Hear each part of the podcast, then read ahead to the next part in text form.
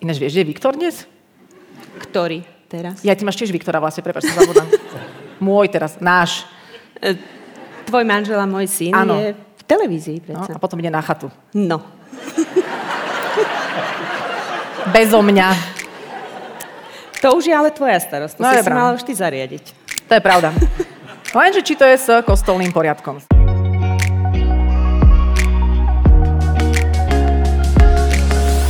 Milí kamaráti, vítame vás pri ďalších dieloch nášho podcastu. Vďaka nemu si pospomíname na najzaujímavejšie osobnosti, ktoré sme v posledných rokoch hostili v sále Činohry SND, v koncertnej sále Slovenského rozhlasu alebo aj v štúdiu RTVS. Zľahka sme našich hostí okresali o vizuálne súvislosti, ale stále nám ostalo dosť akustického materiálu pre vaše uši. Začína sa ďalšia časť špeciálneho podcastu Trochu inak. Pozvať si do hostovského kresla vlastnú svokru je vždy dobrá investícia do ďalších rodinných vzťahov. Do tohto scenára sa vždy hodí, ak má dotyčná svokra ešte aj zaujímavý príbeh. Renča, alebo ako vám ju predstavím, Renáta Vinceová, dosiahla nevýdaný historický moment. Nie len v hierarchii Evangelickej cirkvi na Slovensku, ale aj v rozložení žien na hracej ploche našej spoločnosti. Keďže sme v podcastoch ochudobnení o vizuál, môžem ešte doplniť, že o Renáte si občas myslia, že je to moja sestra. Radšej už ani nepátram, či ju považujú za mladšiu alebo staršiu. Dosť mojej osobnej traumy, vráťme sa teraz spolu do sály Činohry SND. Dobrý večer. Dobrý večer. Ahoj. Čau. Tak, teraz prosím vás, potrebujeme chvíľku na to, aby ste si naozaj povedali, áno, je to je svokra, vyzerá super, je mladá, mohli by byť sestry, nech sa páči. Máme, máme teraz na to ten čas. Ahoj. Ahoj. Čau, ako, v pohode všetko zatiaľ? A zatiaľ áno. Dobre, tak sadni si. My sme e, mali z toho takú ľahkú dilemu, pretože Renča je teda naozaj moja svokra, je to, je to mamina e, môjho dobrého muža a dobrá mamina môjho dobrého muža. A, a fakt, akože nefungujú žiadne nejaké také tie vzorce sv- svokroidného e, typu. A hovorím si, že keby túto funkciu získala akákoľvek iná žena, tak si ju zavolám. Takže sme- sa tak odosobnili od tohto celého. A, a chápeš, že to je akože veľký historický moment, že nemohli sme to obísť. E, Treba vysvetliť asi to, že ako funguje evangelická církev na Slovensku, že tamto akoby to vedenie je trošičku iné, aby bolo ľuďom jasné, že kto je tam na tom vrchole vlastne. Evangelická církev má e, vlastne 4 stupne nejakej správy, čo je generálna církev ako celková církev na Slovensku, ktorá sa delí na dva dištrikty, na dve časti, ktoré sa potom rozdelené sú na senioráty a samotné zbory. Čiže je to veľmi, znie to možno komplikovane, ale je to veľmi podobné ako štátna správa. Čiže tiež vlastne štyri úrovne nejakej správy a ja som na tej druhej, na dištriktuálnej úrovni, čo je teda druhá najvyššia. Aby som tomu rozumela, takže tam sú vlastne ako keby traja ľudia, ktorí dozerajú akoby z toho duchovného hľadiska, takí akože biskupy. Áno, Áno, ako, no, opravuj ma. Áno. A, a potom sú tam traja, ktorí sú volení akoby z radou členov církvy. členov cirkvi neduchovných. A tam, Neduchovných. A tam vlastne v tejto šestici doteraz nikdy žena nebola. Nie. Čo na to hovoria tí piati muži? Predo mnou sa tvária, že je to fajn, že sa tešia. Ako neviem, čo by povedali možno mimo toho, alebo čo hovoria mimo toho, takže neviem. Ale ja si myslím, že je to, je to v pohode. Ja sa tam cítim dobre medzi nimi. No. Lepšie ako tu zatiaľ, alebo keby si to tak nejak... A podľa okolností. Zvykáš si. Áno. Dobre. A ty máš taký, takú peknú funkciu si, že dištriktuálna dozorkyňa. Mm-hmm. Je to pekný názov podľa teba? Nie. Nie. Je to, je to hrozný názov. Áno, človek by predpokladal, že by si mala nejakú pomôcku v ruke, e, nejakého obuškovitého typu alebo niečo, Áno. niečo také. Ale na, na čo teda dozeráš? Ono to nie je celkom, že dozerám na niečo. Uh-huh. Lebo vlastne na, tých, na každej tej úrovni církvy, ktorú som hovorila, je predsedníctvo církvy, teda tej úrovne konkrétnej a tam sú dvaja ľudia. A to je jeden zo svetského stavu, teda ako dozorca a druhý z toho duchovného stavu, ako farár alebo teda biskup. A s tým, že aj to vyplýva asi z toho, že ten biskup má skôr na starosti v rámci toho tú, tú duchovnú a tú pastorálnu časť a ten dozorca má tú organizačno-hospodársko-ekonomickú časť na starosti. Hm, takže ty teraz vidíš do akože finančných tokov. Toho. Áno, áno. A jak, jak to tam tečie? Tak evangelická církev je chudobná, takže, takže nič moc. Je dobre platená táto funkcia? Nie, to nie je platená. Á, gratulujem. Uh, pekná funkcia. Ale Áno. Lebo ja ťa nevnímam ako človeka, a teda nejaký čas sa poznáme, že by si ty bola nejaká akoby karieristka, alebo že by si si teraz išla za nejakou funkciou. Ja mám pocit, že ty si sa dostala uh, k tejto funkcii technikou uh, slepého kuraťa a zrna. Hej? Áno, áno. Áno? Je to tak? Uh, skoro áno. Ako, ja som vykonávala funkciu dozorkyne na nižšej, na zborovej úrovni, aj na seniorátnej úrovni už dlho ale nemala som žiadnu ambíciu ísť proste na tie vyššie posty, lebo je to časovo náročnejšie a teda aj, aj odborne možno, lebo už v rámci toho, tej úrovni, kde som, tam sú už na starosti školy, e, iné sociálne zariadenia, uh-huh. takéto, čiže je to oveľa širší záber nejaký, ktorý potrebujem poňať aj možno odborne, ak tam nechcem byť len tak do počtu, alebo len, len na okrasu. Uh-huh. Takže... tak. tak, e, takže nemala som tú ambíciu vôbec. Aha. A nie je to o tom, že vlastne si sa tak posúvala e, vyššie v tom rebríčku, lebo veď Renča je tá šikovná, spolahlivá, zodpovedná, ona sa vyzná aj v ekonomike, lebo však veď to súvisí s tvojim štúdiom, takže ťa tak posúvali, lebo máš akoby nejaké, nejaký aparát príčetnosti v tomto, čo možno nie úplne každý má, že, že tak prirodzene sa to možno udialo. Áno, asi sa to udialo aj tak prirodzene, lebo teda postupovalo to tým, že je to ako vo všetkých iných profesiách, že keď ukáže, že si niekde šikovnejší, tak samozrejme potrebujú to mm. využiť. Takže možno aj toto bolo. Bolo ti to treba ukázať, že si šikovná? Nie, nebolo. Mm-hmm. No. no. Jaj? A teraz... A teraz, koľko ti to zaberá času? Lebo však ty si normálne pracujúci človek. Áno. Máš dvoch synov, jeden sa vie o seba lepšie postarať, druhý akože horšie. Ale... Aj muža ešte má. A muž... Počúvaj, a, a, áno, ale tak uh, muž, ako ho poznám, sa vie, vie o seba postarať, ale ináč vieš, že je Viktor dnes? Ktorý teraz? Ja, ty máš tiež Viktora vlastne, prepáč, sa zabudám. Môj teraz, náš. E, tvoj manžel a môj syn áno. je v televízii. No, a potom ide na chatu. No. Bezo mňa. To už je ale tvoja starosť. To no, si mala už ty zariadiť. To je pravda. Lenže či to je s kostolným poriadkom, si hovorím. Takže...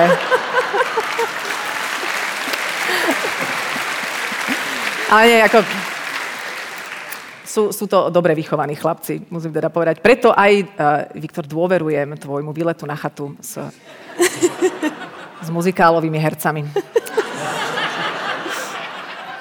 No, ale späť teda k tvojej funkcii. No. Dobre, čiže tvoja úloha je skôr taká organizačnejšia, ale môžeš napríklad povedať niečo aj k tým duchovným témam alebo k tomu, ako církev funguje po tejto stránke? Áno. Áno. Ono tým, že e, to predsedníctvo je teda dvojité a sme dvaja a musíme konať spoločne. Čiže my sa musíme vždy dohodnúť alebo nájsť nejaký konsenzus, lebo ani jeden, ani druhý nemôžeme urobiť niečo bez tej druhej polovičky. E, čiže aj, aj tam sa na niektorých veciach dohadujeme a s biskupom dištriktuálnym našim Jankom je to úplne v pohode. Myslím, že sme kompatibilná dvojica, že sa zhodneme aj na tých e, možno duchovných veciach, nemyslím tých úplne teologických, ako tam sa ja necítim nejak odborne zdatne, ale skôr na tom, že ako by možno mali e, bohoslužby vyzerať, alebo no. čo by sa mohlo zlepšiť, alebo, alebo ako, ako napredovať v tom. To je tiež dobrá téma, lebo teraz odliadnúc od toho, či evangelická, katolická, akákoľvek církev, nemám pocit, že by sa teda hrnuli ľudia v nejakých väčších počtoch na bohoslužby. Je to teda asi aj prípad vašej cirkvi, mm-hmm. že treba, treba si to tak nejak priznať. Čo v tejto veci nejak chcete urobiť, alebo máš pocit, že je to aj nejaká tvoja agenda, ku ktorej by si chcela prispieť? Ako určite by som k tomu chcela prispieť, ja sa aj vyjadrujem k tomu, že, že je potrebná si myslím, že zmena v tomto smere a prispôsobiť možno trošku ten, alebo upraviť ten formát tých bohoslúžieb aj tých iných stretnutí v dnešnej dobe. Ako nehovorím o zmene obsahu, ktorý sa tam má prezentovať, ale o forme, o zmene formy, lebo zostávame veľa v tradičných formách, ktoré mladých ľudí neoslovujú dnes a pre ktorých je to možno nudné, zdlhavé, neoslovujúce. Takže určite v tomto smere by to malo pokročiť niekde, aby aby sa prispôsobila tá forma súčasnej dobe. Môžem sa ťa opýtať, že či sa aj ty niekedy nudíš na službách Božích? Áno. Mo- Ako nehovorím, že často, ale, ale sú momenty, mm-hmm. kedy sa nudím. Mm-hmm.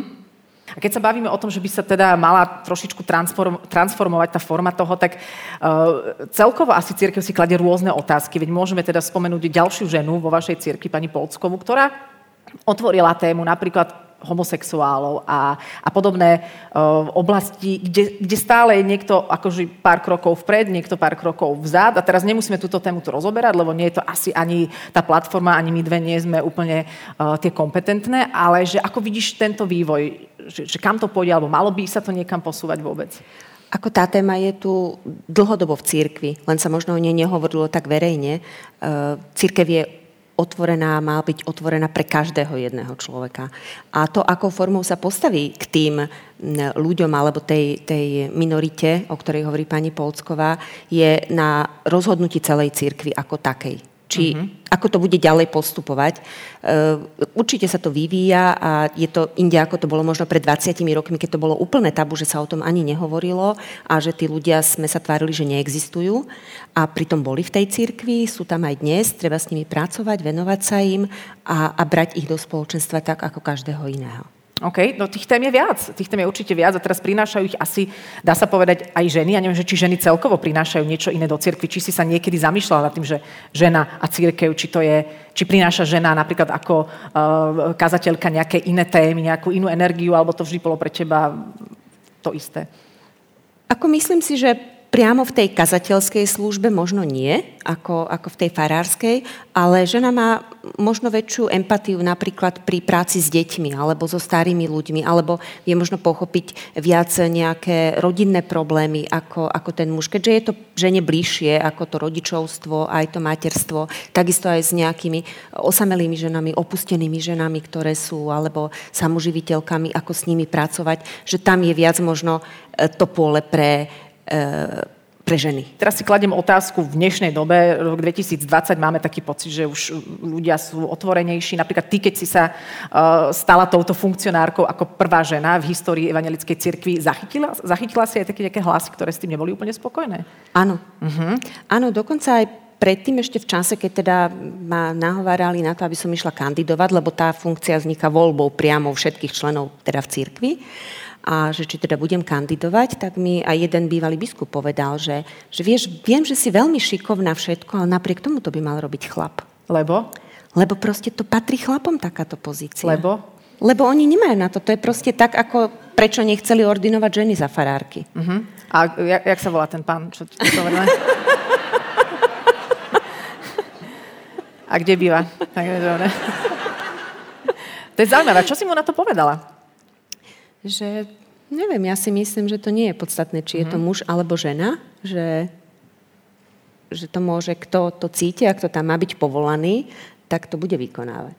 Bez ohľadu na pohlavie. Uh-huh. Však nech si skúsi to riešiť, finančné toky a všetky tieto organizačné veci. A teraz ja mám takú otázku vlastne na seba, lebo my sme mali s Viktorom evangelický sobáš a musím povedať, že teda aj vďaka tebe sme sa dostali do kontaktu s úžasnými duchovnými a s Myšom Koreňom a s pánom Filom, ktorých pozdravujem a mali sme aj takú predprípravu manželskú a bolo to veľmi zaujímavé v podstate rozoberať s veľmi takými otvorenými, sympatickými ľuďmi nejaké otázky života, vzťahu, lásky a tak ďalej.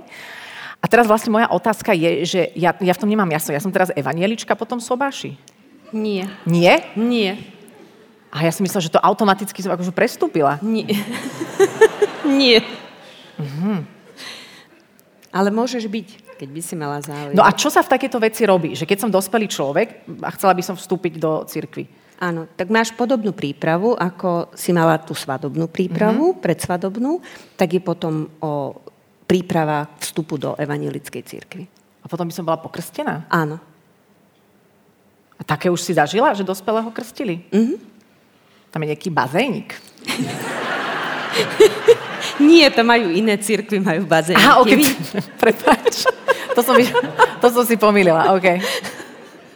Tak to My nemáme bazéniky. My sme sa vlastne inak nebavili, a to je teraz vlastne veľmi zvláštne takto uh, ku koncu rozhovoru toto otvárať, ale možno práve v tej nejakej stručnosti je tá sila, že ako ty vlastne máš v sebe nejak upratanú vieru, či by si to vedela možno nejakou jednou vetou povedať, aký je ten tvoj vzťah s Bohom, teraz odhliadnúť, teraz sme vyriešili to akože funkciu, funkcionárka, ale ty ako človek, ako to vlastne v sebe máš? Ako viera je pre mňa zmyslom života. Uh-huh. To je. A, a Boh je pre mňa duchovný otec. Čiže to je ako, ako keď máš v normálnej rodine, teda tejto, kde máš rodičov, e, na, s ktorými máš veľmi dobrý vzťah, ktorí ťa milujú, ktorí ťa podporujú, ktorým na tebe záleží. A tým to takisto oplácaš teda opačne. A to isté mám ja s Bohom takýto vzťah. Je to môj osobný vzťah s ním uh-huh. a viem, že on ma miluje, on ma aj keď mi dáva možno niekedy nepríjemné veci, ale aj rodičia niekedy trestajú svoje deti nejakým mm. spôsobom. Čiže aj to od neho prijímam a prijímam to od neho, teda aj, aj to dobré, aj to možno, čo mne sa v tej chvíli nepáči, alebo mne to príde ako zlé, ale, ale viem, že v konečnom dôsledku asi kvôli niečomu mi to je dané. Že to prijatie tej vôle áno, Božej. Áno, áno, lebo ľudia sa často modlia, že vôľa tvoja nech sa stane a potom keď sa deje, tak sú z toho takí tak prekvapení. Tak sú z toho veľmi, hej, veľmi, hej, veľmi nervózni, že veď toto ja nechcem, ale a napriek tomu áno. sa modlia o Božiu vôľu. Hej. A, a keby náhodou teraz v rámci nášho vzťahu, uh, keby som sa napríklad po smrti reinkarnovala, by si sa hnevala? Ja, ja neverím na reinkarnáciu, takže nie, nie je to.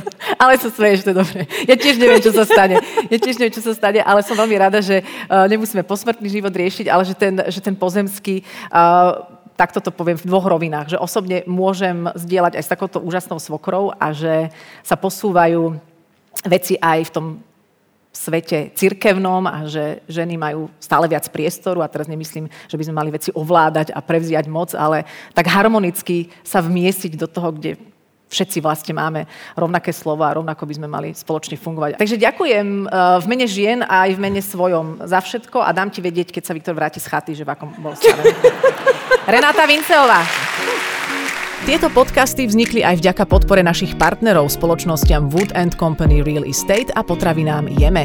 Ďalšie diely nájdete na našom webe www.trochuinak.com alebo vo vašich obľúbených podcastových aplikáciách. Ďakujeme za to, že ste chvíľu boli s nami. Vaša Adela.